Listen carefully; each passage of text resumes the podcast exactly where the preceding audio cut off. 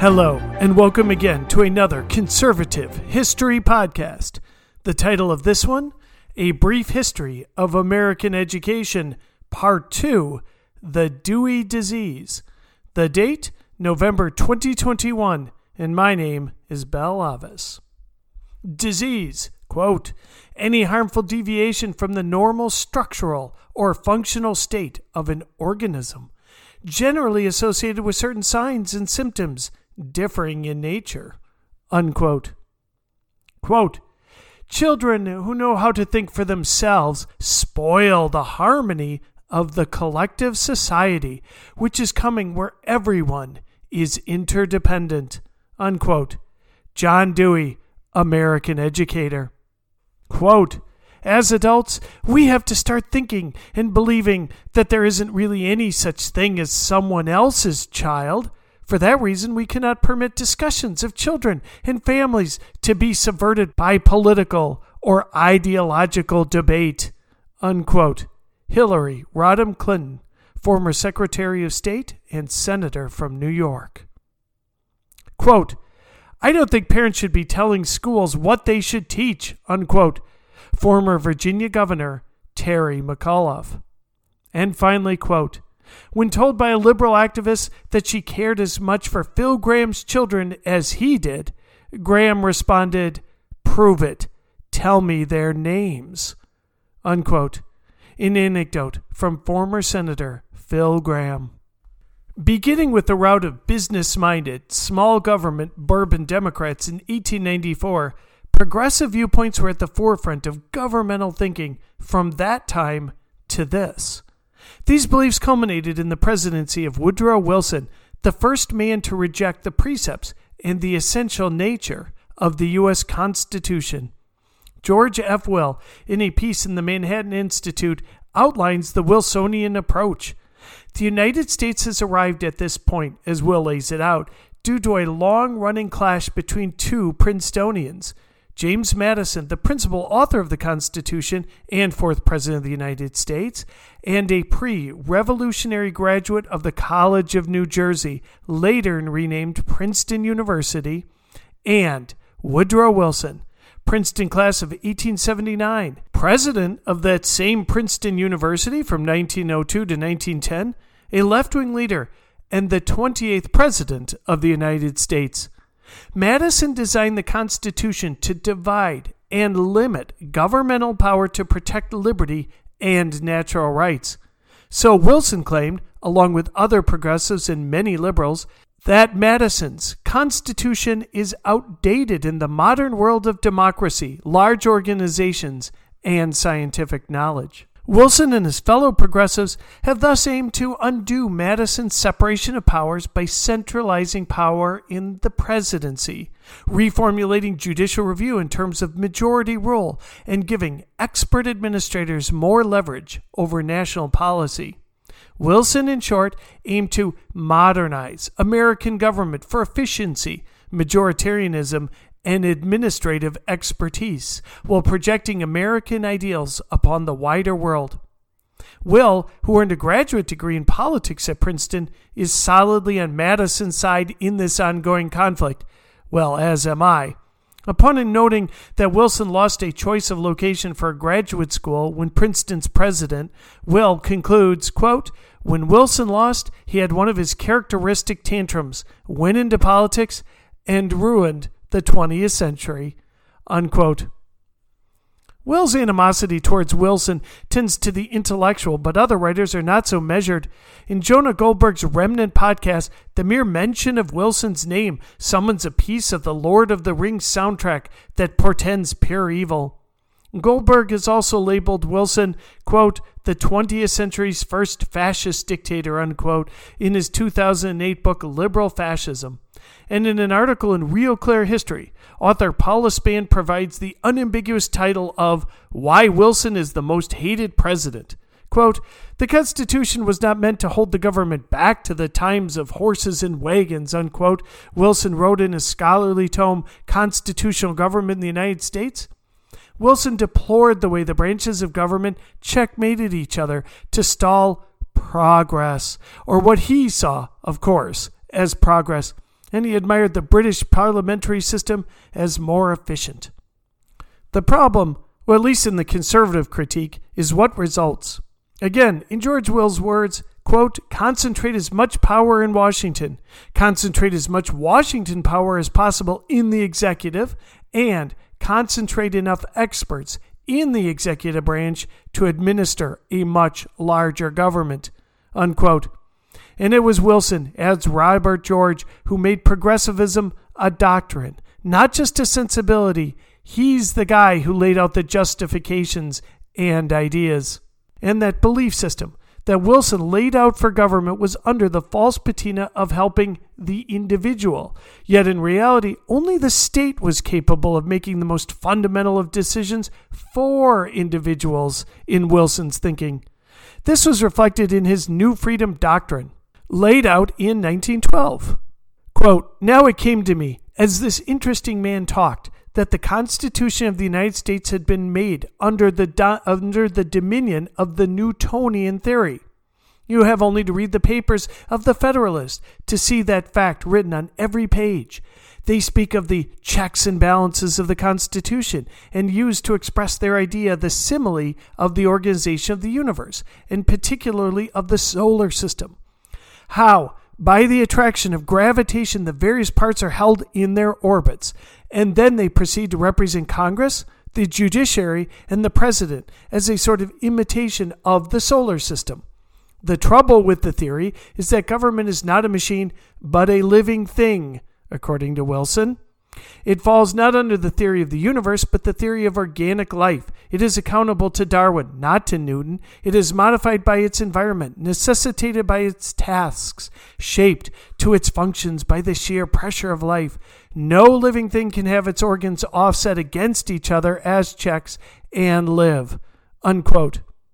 Wilson, like his 2008 successor, in terms of both the presidency and ideology, likes to write and say things that well, they sound really profound when they're said, but if you actually spend, oh, I don't know, about five to ten seconds thinking about them, you realize that they are in fact full of excrement.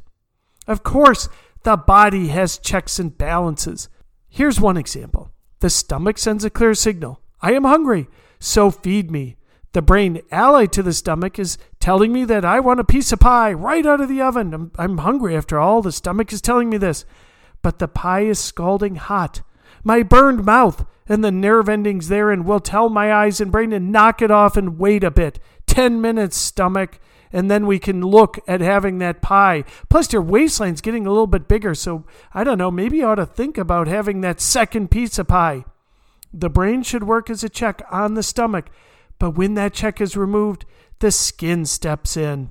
Checks and balances. The Constitution is no different. The Constitution can, is constructed of checks and balances, and there are certain aspects of the Constitution which need to be perpetual. Number one, the presidency should not have hegemony over the other two branches. Number two, the Supreme Court serves as a check on the power of the other two, but not as a legislative body. And number three, the legislature, the Congress, the House of Representatives, and the Senate, eh, they're ones who make the law. The presidents enact the law, and the judiciary dis- then decides whether that law is in place. That was established all the way back in 1787, and it has held us together to this day. The concept that we should omit aspects of the Constitution to create a, a better union is, is, is horrific. The checks and balances are critical, and the separations of power are critical to understanding the success of this nation. Wilson then goes on to say, adding to his organic theory, quote, on the contrary, its life, the life of the government, is dependent upon their quick cooperation, their ready response to the commands of instinct or intelligence, their amicable community of purpose. I love the concept of that Wilson talks here about instinct. Like, what is he? A government is instinctual? Back to Wilson. Government is not a body of blind forces, it is a body of men with highly differentiated functions, no doubt, in our modern day of specialization, but with a common task and purpose. And their cooperation is indispensable, their warfare fatal. There can be no successful government without the intimate, instinctive coordination of the organs of life and action. Living political constitutions must be Darwinian instruction practice. Society is a living organism and must obey the laws of life, not of mechanics. It must develop. All that progressives ask or desire is permission. In an era when development, evolution is the scientific word to interpret the Constitution according to the Darwinian principle, all they ask is recognition of the fact that a nation is a living thing and not a machine. Unquote. I love that part of Wilson's where he says, There can be no successful government he uttered those words on the 124th year of the Republic by the man aspiring to be the 28th president. I love there can be no successful government after a century. Wilson was such a phony. Thank God I'm done with the quoting of him. I, I, I can't I can barely stand it. The irony is that much of the new freedom speech railed against special interest and even talks of the American people not being children or wards of the state, but by driving a living constitution and rejecting the concepts of checks and governmental power, Wilson was operating in exact contradictions to his stated goals. And looking at the landscape of American progressivism today, it is hard not to see the same contradictions. What Wilson misses in his comparisons is not a Newton nor Darwin. We need to go much older to the Bible and the seven deadly sins. The founders knew their Bible and understood the nature of human desire, hence checks and balances. Wilson, although versed in the Bible, clearly did not ingest this most important of its teachings. And now we come to John Dewey. Quote, it is one of the great mistakes of education to make reading and writing constitute the bulk of the schoolwork during the first two years. Unquote. John Dewey. Why so much on Wilson? Because his progressivism provided the intellectual impetus for the teachings of a failed teacher to warp public education. And that failed teacher? John Dewey. Born in 19, Born in 1859, Dewey spent two years as a high school teacher in Oil City, Pennsylvania, and one year as an elementary school teacher in the small town of Charlotte, Vermont. After this three year stint, Dewey decided that he was unsuited for teaching primary or secondary school. After studying with progressive thinkers of the day, Dewey received his PhD from the School of Arts and Sciences at Johns Hopkins University. In 1884, he accepted a faculty position at the University of Michigan with the help of George Sylvester Morris, a professor of philosophy.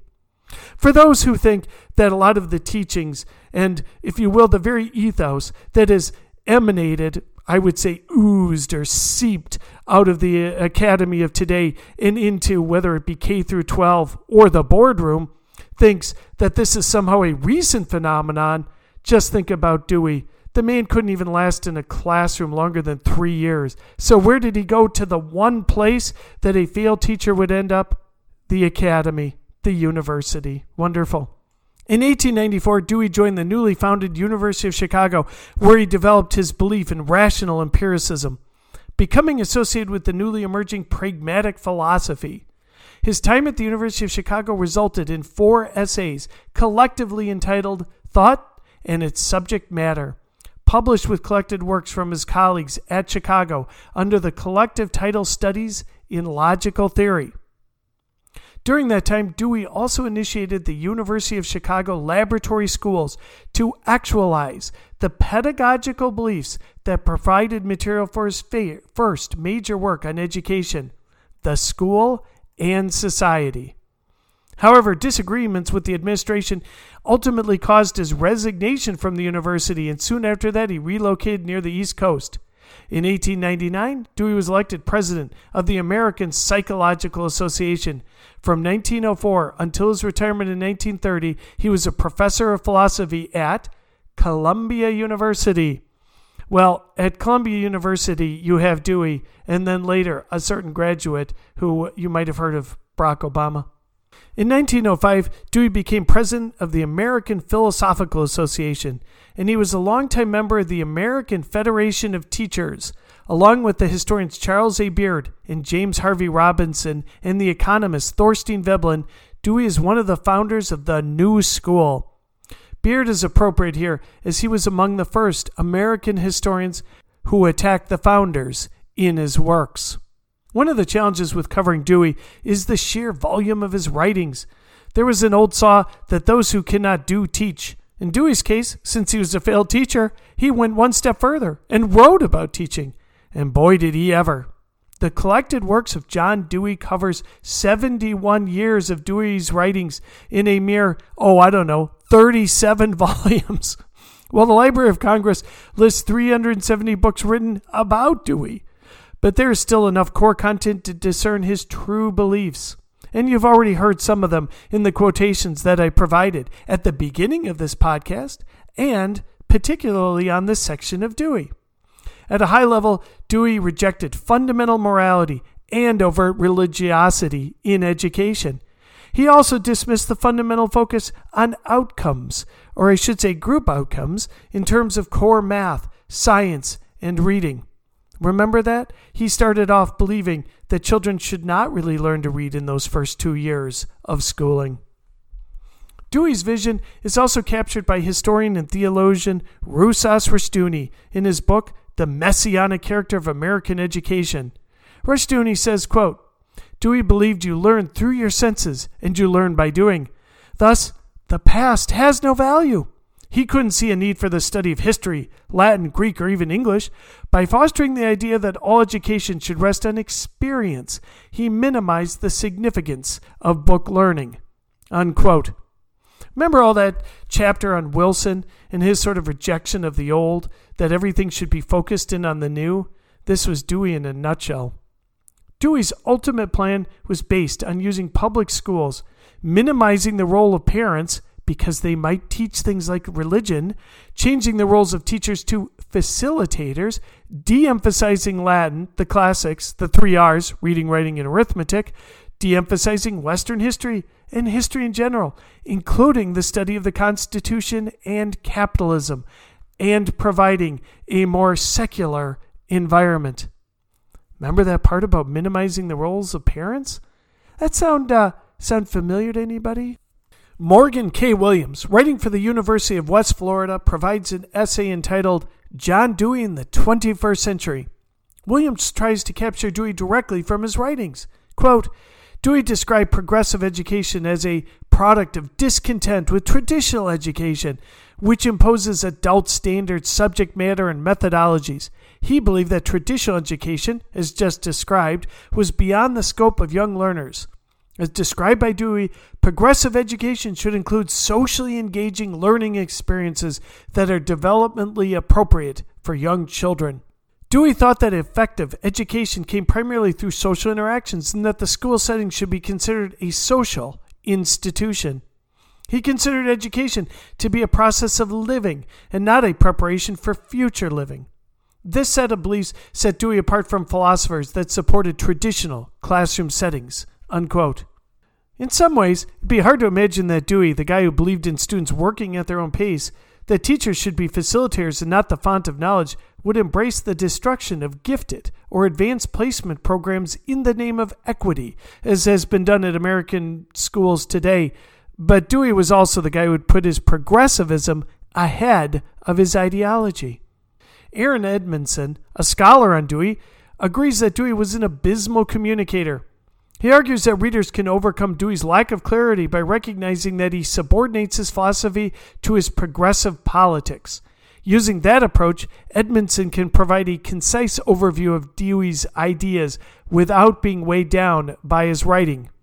And in addition to his social classrooms, what are those ideas? As a microcosm of social life, the school provided Dewey a convenient place to socialize students into adherence of progressive ideals that is, collectivism and statism. Dewey insisted that teachers should not impose abstract aims or external standards on their students within the classroom. Instead, he endorsed learning through play and hands on activities and defended an ad hoc curriculum that favored neither vocational nor academic subjects. Dewey maintained that socialization was just as important as teaching essential skills like reading. Edmondson concludes that our current confusion over standards and goals is a natural consequence of Dewey's insistence on such fluid educational standards. Edmondson includes chapters on the educational thought of Thomas Jefferson and Benjamin Franklin. What might appear to be an unusual detour is very informative discussion of alternatives to Dewey. And at times, Dewey insisted that he was the heir apparent to Jefferson Still, Edmondson shows that Dewey departed from Jefferson and Franklin by repudiating those founders' shared belief that a vibrant republic requires an education designed to cultivate personal virtue. Dewey's radicalism is nowhere more apparent than his rejection of the founders' education ideals, and one of the principles of that rejection personal virtue, virtue alone, is not the virtue of the collective. That is what is more important to Dewey and arguably today. In The Tragedy of American Education, The Role of John Dewey by Alberto M. Piedra, the author writes, quote, the well known American philosopher John Dewey was probably the most influential of all American educationalists whose tendencies towards socialization and secularism are pretty apparent in all of his works. As Christopher Dawson, referring to Dewey, reminds us, in his views, our purpose for education is not the communication of knowledge, but the sharing of a social experience, so that the child shall become integrated into the democratic community. It was Dewey the principal figure in the progressive educational movement in the United States, who analyzed the human mind and the way human knowledge is acquired. And he offers that empiricist theory, according to which ideas are acquired through experience. Now, the theorists of this movement believe in an educational system that claims that both truth and knowledge are the results of observation and experience. Their ideas in education derive from a philosophy of pragmatism. Their objective was, and still is, to change the fundamental approach to teaching and learning and contribute to the establishment and the development of public schools in America. Is there a touch of socialization and government interference in the educational system proposed by Dewey? Personally, I believe the answer is a simple, categorical yes, unquote, concludes Piedra. Following Dewey, the progressive movement propagated the idea that if teachers taught today as they taught in the past, we would rob them of tomorrow. For these prophets of education, the central ethical imperative was the concept and advocacy of the society, the one and ultimate ethical ideal of humanity. I wonder how the great minds of Aristotle, Plato, Socrates, and Cicero, not to mention the scholastics and other great scholars of the Renaissance and the Enlightenment, would, re- would react to the reconstructive educational theories of the progressive education movement of today. Quote, the following comes from an admirer and contemporary of Dewey's, the foremost interpreter in educational terms of the significant social and industrial changes through which we have passed, and the one who has done more since 1895 to think out and state for us an educational philosophy suited to the changing conditions in our national life is John Dewey. Believing that the public school is the chief remedy for society's ills, he has tried to change the school's work to make it a miniature of society itself. Unquote. So, where does the concept of critical race theory, one of the central debate uh, positions within modern education, fit into this narrative? First, let us not let us not mince words. Critical race theory exists, and it exists in the schools. I find it exasperating that the same folks who advocate for the 1619 project, now in over 4,000 school districts, deny that CRT is real. The 1619 project is critical race theory. Consider the definition of CRT by the American Bar Association. Quote, CRT is not a diversity and inclusion training, but a practice of integrating the role of race and racism into society that emerged in the legal academy and spread to other fields of scholarships. Now, consider this directly from the 1619 Project. Quote, to regard 1619 as our nation's birth year, doing so requires us to place the consequences of slavery and the contributions of black Americans at the very center of the story we tell ourselves about who we are as a country.